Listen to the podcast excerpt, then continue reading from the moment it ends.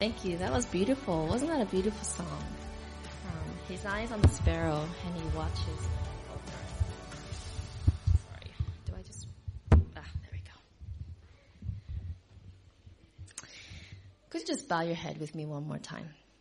Dear Heavenly Father, thank you that you care for us, that you care for the little birds and the animals, and the fish, and everything in creation, and that Father, you care for us you know the troubles we've been through this week. You know what's on our hearts and minds. And Father, I pray that this time we will be convicted that not only do you care, but that you're powerful enough to heal us from any sickness, to help us through any distress and trouble, and to sustain us through whatever challenge we're facing. And that, Father, though we walk through the valley of the shadow of death, that you're with us, Lord. Father, I want to pray for all those who are sick and absent or traveling this weekend, that you be with them. Um, and Father, that you would bless them in a special way. I pray in your son's name. Amen. I apologize. I do have a cold, so if I don't come and hug you, that's why. Um, I've been trying to keep a little healthy distance. Um, so I'm just warning you in advance not to, not to come near me. But um, hopefully you'll still you can still hear the words through my scratchy voice because um, I know that God has a message for us today.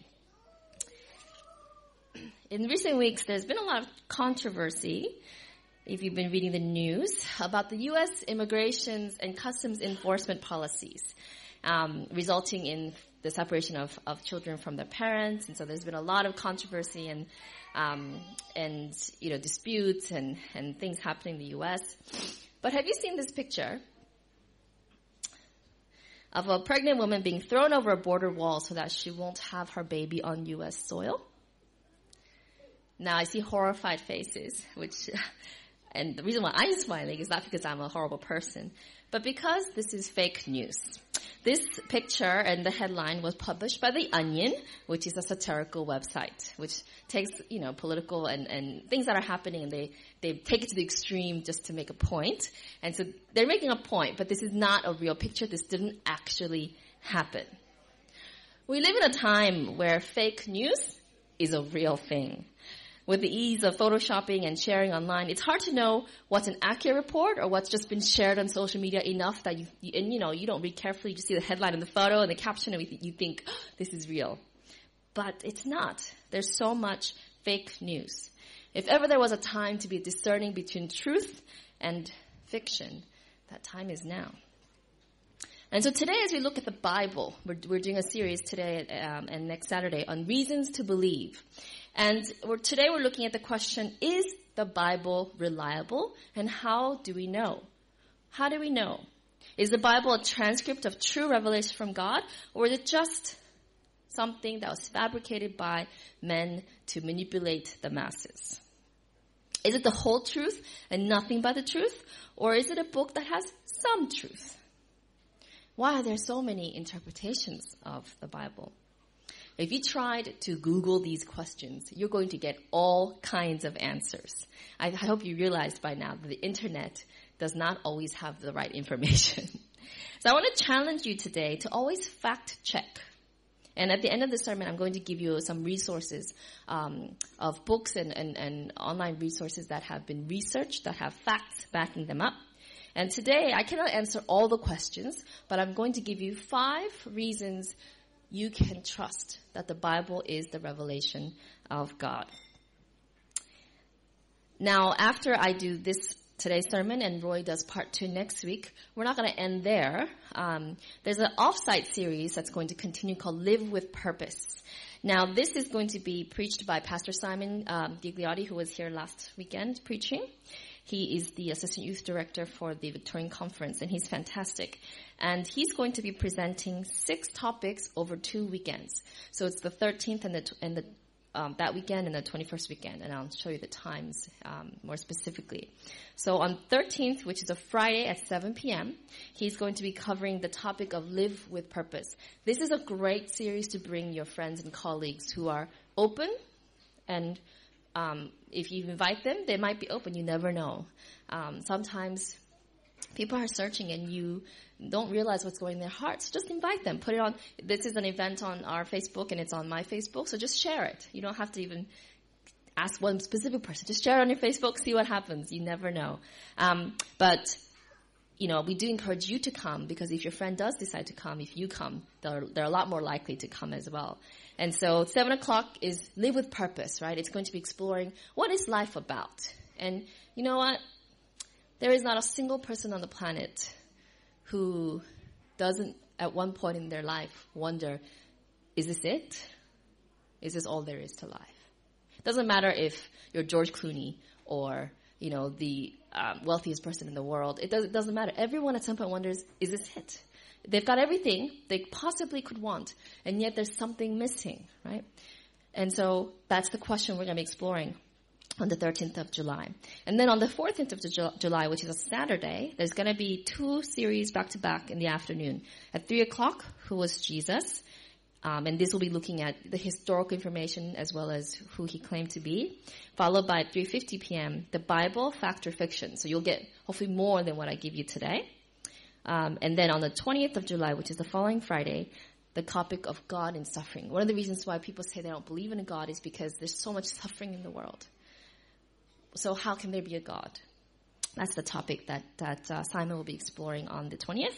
And then on the 21st, which is again that Saturday afternoon, there's going to be two topics, forgiveness and freedom, followed by the power of community. Why do we need to have a church at all? Why can't we just believe in God and worship by ourselves? Okay, so please invite your family and friends. Please register yourselves. Um, it's important that you register because um, the rent, the venue is for 200 people.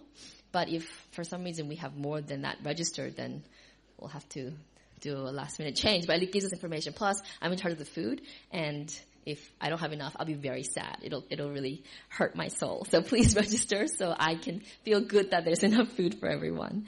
Um, I think it's another thing. I have to feed everybody. Um, so yes, so please keep this in mind. Ultimately, we cannot prove the existence of God. Just as I cannot prove that Roy loves me.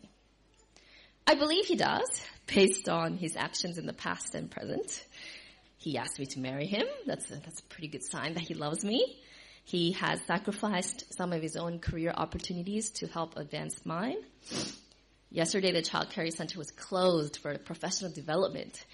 And, um, you know, I have to preach today and I had so much going on. So then Roy volunteered to take the kids to the play center in the morning so that I could work on, work on what I needed to do. When he's eating something and I'm eyeing it, he lets me have a bite. And if that's not love, I don't know what is. I believe he loves me based on his declarations. He tells me that he loves me quite regularly, which I appreciate. I believe also based on the witnesses who can testify that he loves me. You know how Roy got ordained a few weeks ago and I sent the ordination service YouTube video to a friend who couldn't be there in person. And she my friend Celia, those of you who know her. And she wrote me back and she said, my favorite part of the whole service was when Roy choked up saying how much, you know, you mean to him. I was like, yeah, that's my favorite part too. so, you know, there's always evidence that Roy loves me. But if I were to go to a complete stranger who doesn't know either of us and say, my husband loves me, they're going to be like, oh yeah? And even if I gave them all the reasons I just gave you, if they don't want to believe, they won't. So in the same way, I can give you reason after reason for the reliability of the Bible.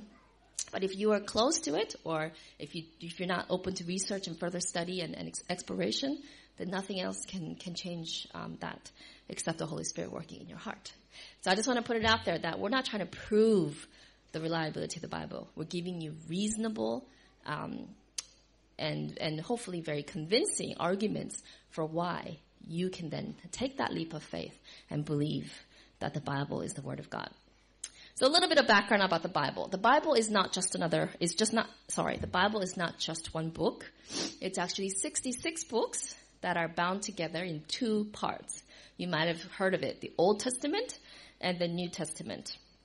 The Old Testament consists of 39 books written by 30 individuals who lived between 1400 to 400 BC mainly in the Hebrew language, sometimes in Aramaic. Um, and then the New Testament consists of 27 books written by 10 authors from about 40 to 95 AD um, in Koine Greek and Aramaic.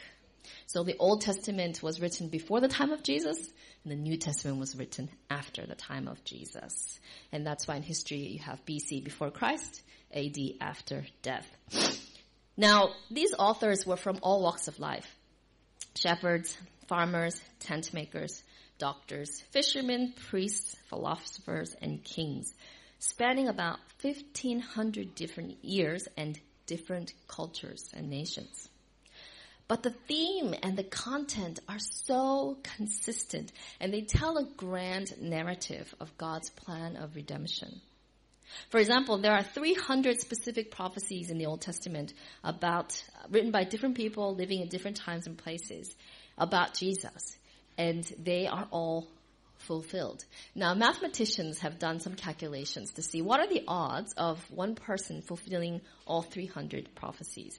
And this is what um, one mathematician um, came up with.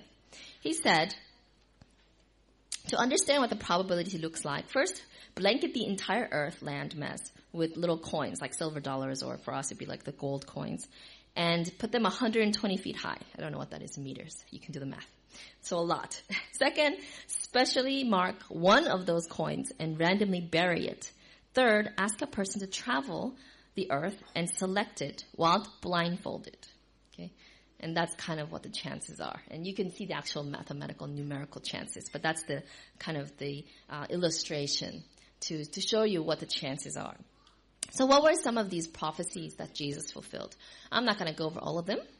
Uh, you can always come back to this YouTube video and, and freeze frame this and, and, look at it more in detail. But I'll just mention um, a few. For example, it says that um, in the, the, fourth column, or uh, fourth row, the Messiah will be anointed and begin his ministry 483 years after the restoration of Israel as a nation after the exile.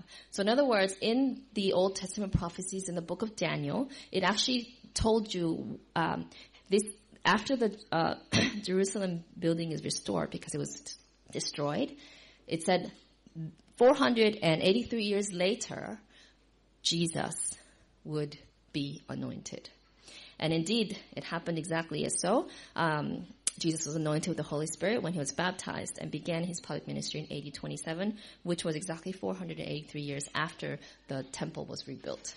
Okay, so that's just one example out of the many to, to show you what was fulfilled.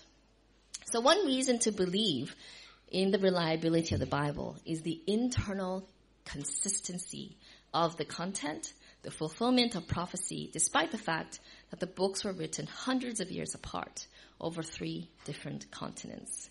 So something was prophesied hundreds of years before, and then it was fulfilled exactly so. So that's the first reason. Consistency through history. Here's the second one. The Bible is full of references to people, places, and things. And so many, right, that historians and critics of the Bible say that some of the things that are mentioned in the Bible are nowhere else in other writings in ancient times. And so they believe it must be made up. But archaeology continuously find evidence of those people, places, and things that are in the Bible but nowhere else, um, that have been nowhere else in kind of secular history.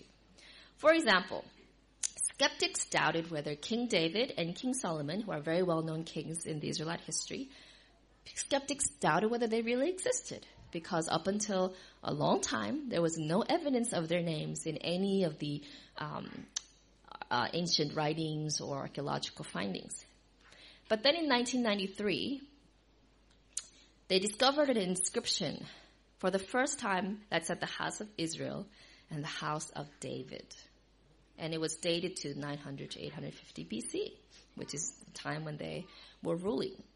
Also, um, they discovered the Mesha stele, in eight, which is dated to 846 BC, that records the revolt of Mesha, the king of Moab, against Israel, and mentions specifically Omri, who was the king of Israel at that time.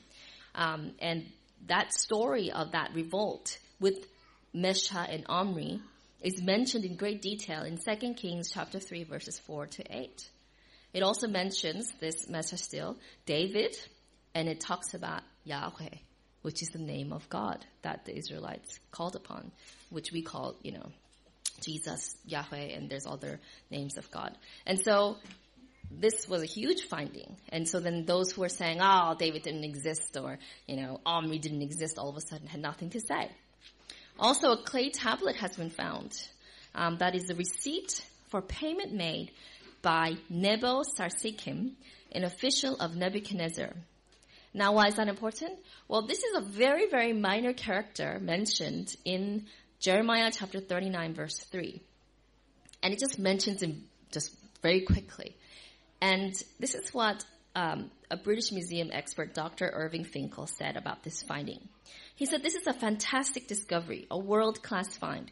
If Nebo Sarsekim existed, which other lesser figures in the Old Testament existed? A throwaway detail in the Old Testament turns out to be accurate and true. I think that, mean, that means that the whole of the narrative of Jeremiah takes on a new kind of power. Okay? So you have these very minute details that turns out to be historically accurate. Places and not just people have also been confirmed by archaeology. In the book of John, um, there's a story about how Jesus heals a man by the pool of Bethesda. And in the story, it says that the pool, um, that there were five porticos next to the sheep's gate. And for the longest time, scholars didn't believe that the pool existed because there were no five porticos the sheep's gates. They said, this is not true. This is inaccurate. See, the Bible is, is not a revelation from God. But then they discovered um, the sheep's gate, 40 feet below ground of where they were looking, complete with five porticos and with shrines dedicated to healing. So in the story, there's, they talk about how the pool, they believe that if you jumped in, you would get healed. So there's all this evidence pointing to the fact that this was eh, where the pool of Bethesda was. Also, the pool of Siloam, where Jesus healed a blind man, was discovered in 2005. So there's so much more, but that's all I've brought for you today. Archaeology cannot, again, prove that the Bible is God's written word, but it substantiates the Bible's historical accuracy and gives us, like I said, that reason to believe. If those facts are true, then can the whole thing be true? Another reason to believe in the reliability of the Bible is just how faithfully the Bible has been transmitted um, from generations. Here's what I mean. Today we take communication for granted because it's so easy for us um, through online or print to share information. However, the writers in the ancient times did, didn't get to just pick up a piece of paper and write, right? In the Old Testament times, the Jewish scribes or anyone else who wanted to, to write anything would have to take an animal, usually a sheep, carefully skin the, you know, animal, and carefully roll it out and preserve it and do it. All they had to do to make it into a scroll. Usually one sheep was uh, produced a one meter long scroll. And then, of course, you have to find somebody who is educated enough to be able to write, which is very rare in those days. And then that person would have to painstakingly copy every stroke. And if they make a mistake, they have to start all over again. There's no delete button. There's no whiteout, right? So this was a very difficult, expensive, tedious process. And so the skeptics of the Old Testament questioned how reliable the Bible we have today is compared to what was originally written. They're saying, okay, well maybe the Bible, what you have, you know, has parts of it, but they, I bet that when they first wrote it, it was very different. And over time, there's been errors in clerical copying and you know, scribes would have been tired, their hands cramped, you know, things along the way. There's been translations, it's been spread across different uh, regions. So they say there's no way that what we have today, the Bible we have today, the Old Testament, is the same as what the original authors intended. Well, it's a good point, except this skepticism was soundly silenced by a crucial discovery in 1946. Now, here's an example, by the way, of the Hebrew writing. I wanted to show you this because it's so easy to make a mistake. When I took Hebrew at the seminary, oh, it was so painful because if you get one, you know, you sneeze, achoo, and ah, oh, like you've messed up the whole sentence, you know? Like it's, it's a very, very meticulous um, language, and so you can imagine how they might have made a mistake, right? But in 1946, some boys were throwing rocks in caves, as boys do, and as they were throwing the rocks, probably seeing who could throw the farthest, get in the holes, all of a sudden they threw the rock and they heard something crack. You know that distinct sound that mothers fear? They heard that crack. And so then they wondered what's inside. So as boys do, then they went inside to explore. And they found these jars, which of course they told the, the grown-ups. And when the people came in and realized what they were, scholars came in.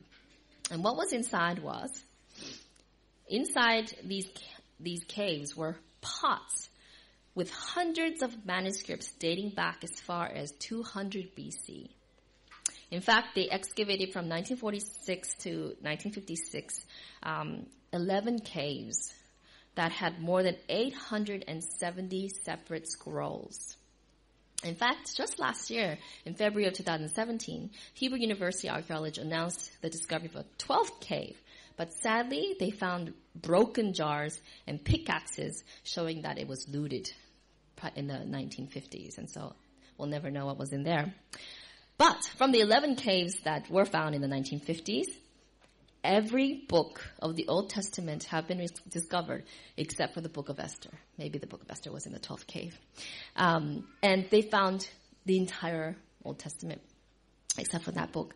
19 whole, and there are multiple copies of multiple books. So for example, the book of Isaiah had 19 copies, entire. The book of Deuteronomy had in whole 25 copies, beginning to end. The book of Psalms, 30 copies. Uh, these scrolls seem to be the library of a Jewish sect that lived from about 200 BC to 68 AD. And when scholars then took these scrolls and compared it word by word to what we have today, they were astounded. Okay? 200 BC, 2000s, right? I mean, okay, well, they would have discovered 1956. But that's, that's thousands of years. That's a long time for people copying by hand to copy exactly. But guess what?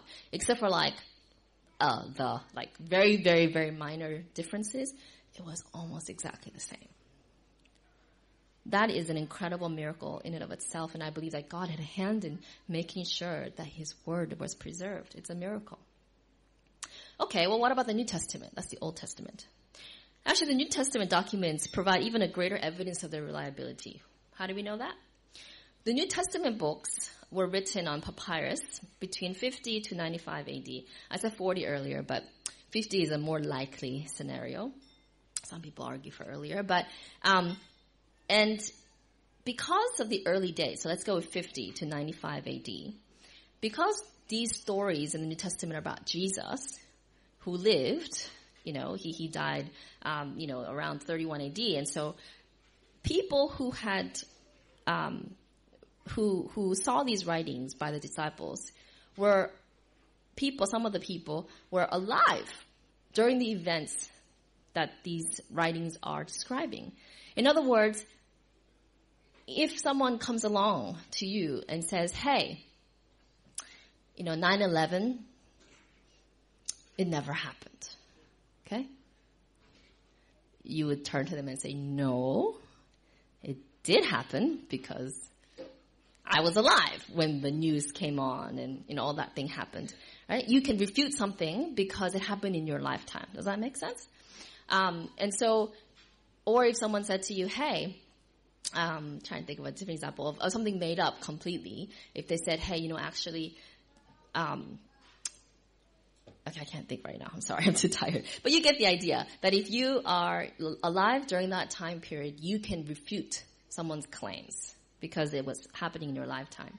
So the fact that these New Testament writings um, about Jesus were written during a during you know a time period when people were still alive, um, who could refute those claims, it really gives us compelling evidence that these were not fiction.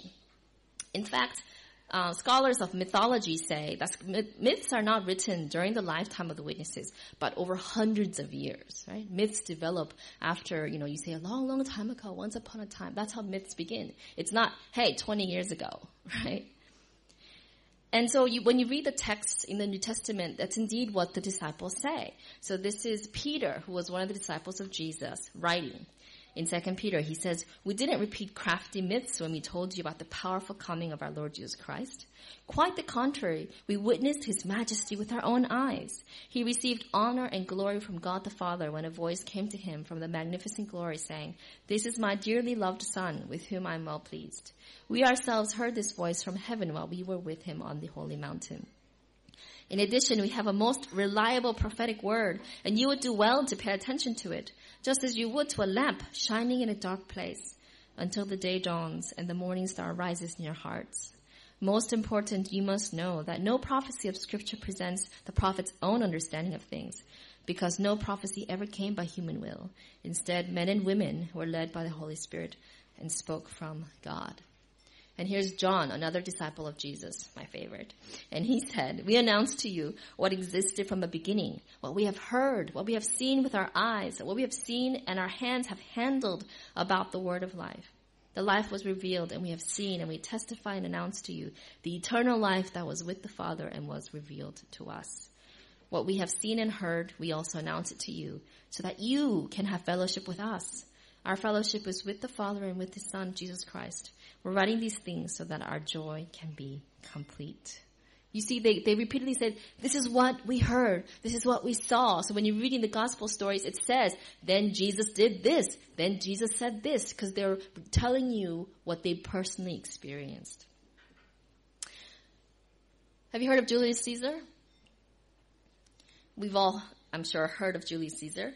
And we accept the fact that he was a historic figure, that he was a political, military, you know, genius who was assassinated by Brutus, right? We know that story and we accept it. Even though, where do we get, how do we know about Julius Caesar? How do we know he really existed? And we know about Julius Caesar based on something that he wrote. Uh, if you go down to one, two, three, four, five, the fifth line, here we go. And um, the, the, the events that he's describing are from 100 to 44 BC. Okay, so so supposedly it was written at that time, but the earliest copies that we have of that that copy of these writings is 900 AD. So that's almost a thousand years from when he supposedly wrote it and when we actually have a copy of it. And how many copies do we have? In? Ten. And do we all accept Julius Caesar? Are we taught about Julius Caesar in, in, in, our schools? You bet. Let's look at another one. Have you ever heard of Plato? You've heard of Plato and Socrates. Well, his dialogue uh, supposedly occurred around 427 to 347 BC. That's when he was alive, etc. Earliest copies, AD 900. That's 1300 years between the events and when we have a copy of it. How many copies? Seven. Okay? Uh, you see the trend here, right? What about the history of Rome? What about Pliny? What about Herodotus? So Herodotus and Homer, Iliad. Have you have you read that in high school? I remember reading the Iliad. Events, 400 year time gap. This is the most we have of secular um, Homer, 643. Now let's jump down to the New Testament.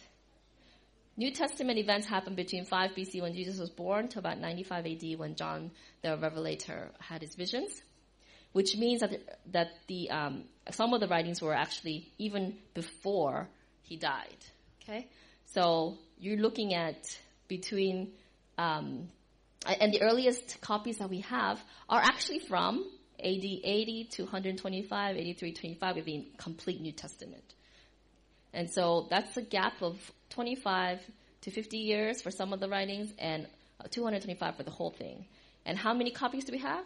24 5,000 manuscripts and 5,366 complete ones. Okay? That's a lot. That's a lot of copies. And so you see how we are accepting one thing as reliable enough, but then we reject the Bible as not reliable enough. But that's actually a very illogical thing to do. Because not only were the New Testament writings accepted by people of their time period as reliable, but it wasn't just a matter of, oh yeah, okay, yeah, we'll accept that. No, people are willing to die for it. It's one thing for someone to say, yep, um, I believe that 9-11 happened. I believe that the, the, the towers came down. It's another thing to, to, to be, you know, to have a gun to your head and say, and still be willing to say, yes, I believe it's true. Even if you kill me, I will not deny the fact that it happened. Okay? That, that's a real strong conviction. But that's exactly what these early Christians did. Not only did Christianity spread, it spread during the time when they were persecuted if they believed in it. So it's not just a few crazy people who wrote the books, but thousands of people who converted from their Jewish or pagan faith to the Christian faith. They were willing to be executed publicly in arenas by gladiators, lions, and fire because they could not deny the truth of what they have experienced. There was nothing attractive about becoming a Christian. You were going to be killed for it, except the incredible pull of truth and the conviction that Jesus was alive. And Christianity became a wildfire. They could not stop it? It wasn't popular, but it spread because people knew this is true. I've experienced it. I know. That is a pretty strong reason to believe in the reliability of the Bible. That the people in the time where they could have denied the the stories because it happened in their lifetime. Instead of denying, said, yep, saw it, believe it, experienced it, and told people in such a convincing way that they also were willing, even though, you know, as time passed, they hadn't witnessed it themselves, but they were willing to go on the testimony of someone else. Here's the fourth reason to believe in the reliability of the Bible. There are secular ancient literature written around the time of the New Testament that confirm the historicity of, of some of the New Testament writings. And I'm not going to go into detail here, but I'll just give you a few examples. Tacitus, uh, who's a, you know, if you remember from the previous table, was one of the historians. He describes how Christ was crucified by Pilate and how the Christians multiplied and were persecuted by Nero, who hated them and tried to kill them all the time. Um, Pliny the Younger was someone who described Christians worshiping and how they worshipped. And the Lucian of Samosata, he mocked the Christians for their devotion. And Josephus wrote about Jesus and the history of the Jews in 93 AD. So you can actually go and look at all their historical secular writings. And so you can, you know, you might deny Jesus as Savior, but you cannot deny that Jesus was a historic figure. And that the disciples took his story and that Christianity flourished in a time when really everything was against them. The last reason I want to share today is that we can believe in the reliability of the Bible because it has the power to transform lives, culture, and history in significant ways. 2 Timothy chapter 3 says that every scripture is inspired by God and is useful for teaching, for showing mistakes, for correcting, and for training character, so that the person who belongs to God can be equipped to do everything that is good. And time and time again, the Bible has changed criminals into conscientious citizens, apathetic atheists into impassioned apologists, and skeptics into missionaries. And he's also shaped the, the life purpose of millions of lives, including mine. Uh, I think about a month ago, I preached a sermon called Extraordinary Life. And if you missed it, go back and watch it on YouTube because it tells the story of the most amazing couple I met who taught me what Christianity is really about. And when I was there in France in 2004, you know, spending time with this couple on the weekends. During the week, I was actually working. I was, um, I had an internship at a museum in Aix-en-Provence. But I love the French and their work ethic because they worked from 10 to 12, and then they would have a two hour lunch break, and then we would work from 2 to 5. That's it. And I was there on my own, and in 2004, I didn't have a cell phone, I didn't have internet access, um, so it was me, alone in, this, in, in the whole area, and I had a lot of time on my hands, right? A lot of time on my hands. So, you know, sometimes I would go for walks, and I would go to the museums, or I would explore the area. But what I did every day for four hours um, a day was I would read my Bible. It was the one English book that I had. It was a tie to home. It was something that gave me comfort. So four hours a day, it, it just, I loved it. I just read the Bible and it was the most I've read in, in the, that concentrated time. I was there for 10 weeks, every day for four hours a day. And at the end of that summer, you know, not only did I have this incredible experience with that couple, but something incredible happened in my heart. You see, um, for for three years previous to that moment, I had this very messy on again, off again relationship um, with a guy. My first, it was my first relationship, and so it was my first love. And you know, after after, after we broke up, like it was very very difficult for me um, to have peace in my heart again. And I realized at the end of that summer one day, it suddenly occurred to me, well, I haven't, I haven't thought about John in months. And I realized that, you know, all, all the anxiety and the insecurities I had battled my whole life. Because believe it or not, when I was a little girl, even saying, you know, when the teacher calls out your name for a roll call, even saying present or here was so difficult. I, was so afraid of public speaking that just saying present for roll call, I would just blush from head to toe, sweat, and just like it was ter- terrible. Um, and so I was extremely insecure and really shy um, growing up. And so that summer, after my incredible experience of reading the Bible and, and having that um, encounter with God, I realized at the end of the summer that I felt for the first time in my life peace peace. Freedom from fear, freedom from, you know, emotions that I didn't want to have. Just complete peace and complete surrender to who God wanted me to be and what God was calling me to be. And so I want to tell you that if you really want to know if the Bible is reliable, if you really want to know is the is the Bible divine? Is, is it something that really contains the word of God? And can it really change my life? If you want to know, then you have to read it. And you have to follow it. Jesus said to his disciples, if you remain faithful to my teaching, then you will know the truth. And the truth will set you free. And this is, it seems out of order because you almost want God to prove the Bible, then you'll follow. But God says, no, follow the Bible and you'll see it's true. And the truth will set you free. It's like anything, you know. I, I see advertisements all the time. Buy this mattress, 30 days. If you don't like it, money back guarantee. But you gotta take it home first and try it. Or try this skin product. If you don't like it, you have an allergic reaction, bring it back, full, full money back, guaranteed. And God is saying the same thing. Hey, you won't know. You won't be able to know how great I am until you taste and see that the Lord is good. So read the Bible, take it on, follow it, not just, you know, in your mind, in and out and out the other, but apply it, right? Get into it. So I want to challenge you to take on a Bible reading plan. We're so lucky nowadays because we have our phones, but I guess it's also distraction. But um, there's an app called the Bible app, and it's free, and it has hundreds of Bible reading plans. And the great thing about these Bible reading plans is that they're sometimes as short as three days, if you just want to, but, and there's some that are 30 days or a whole year or three years. You can read the whole Bible.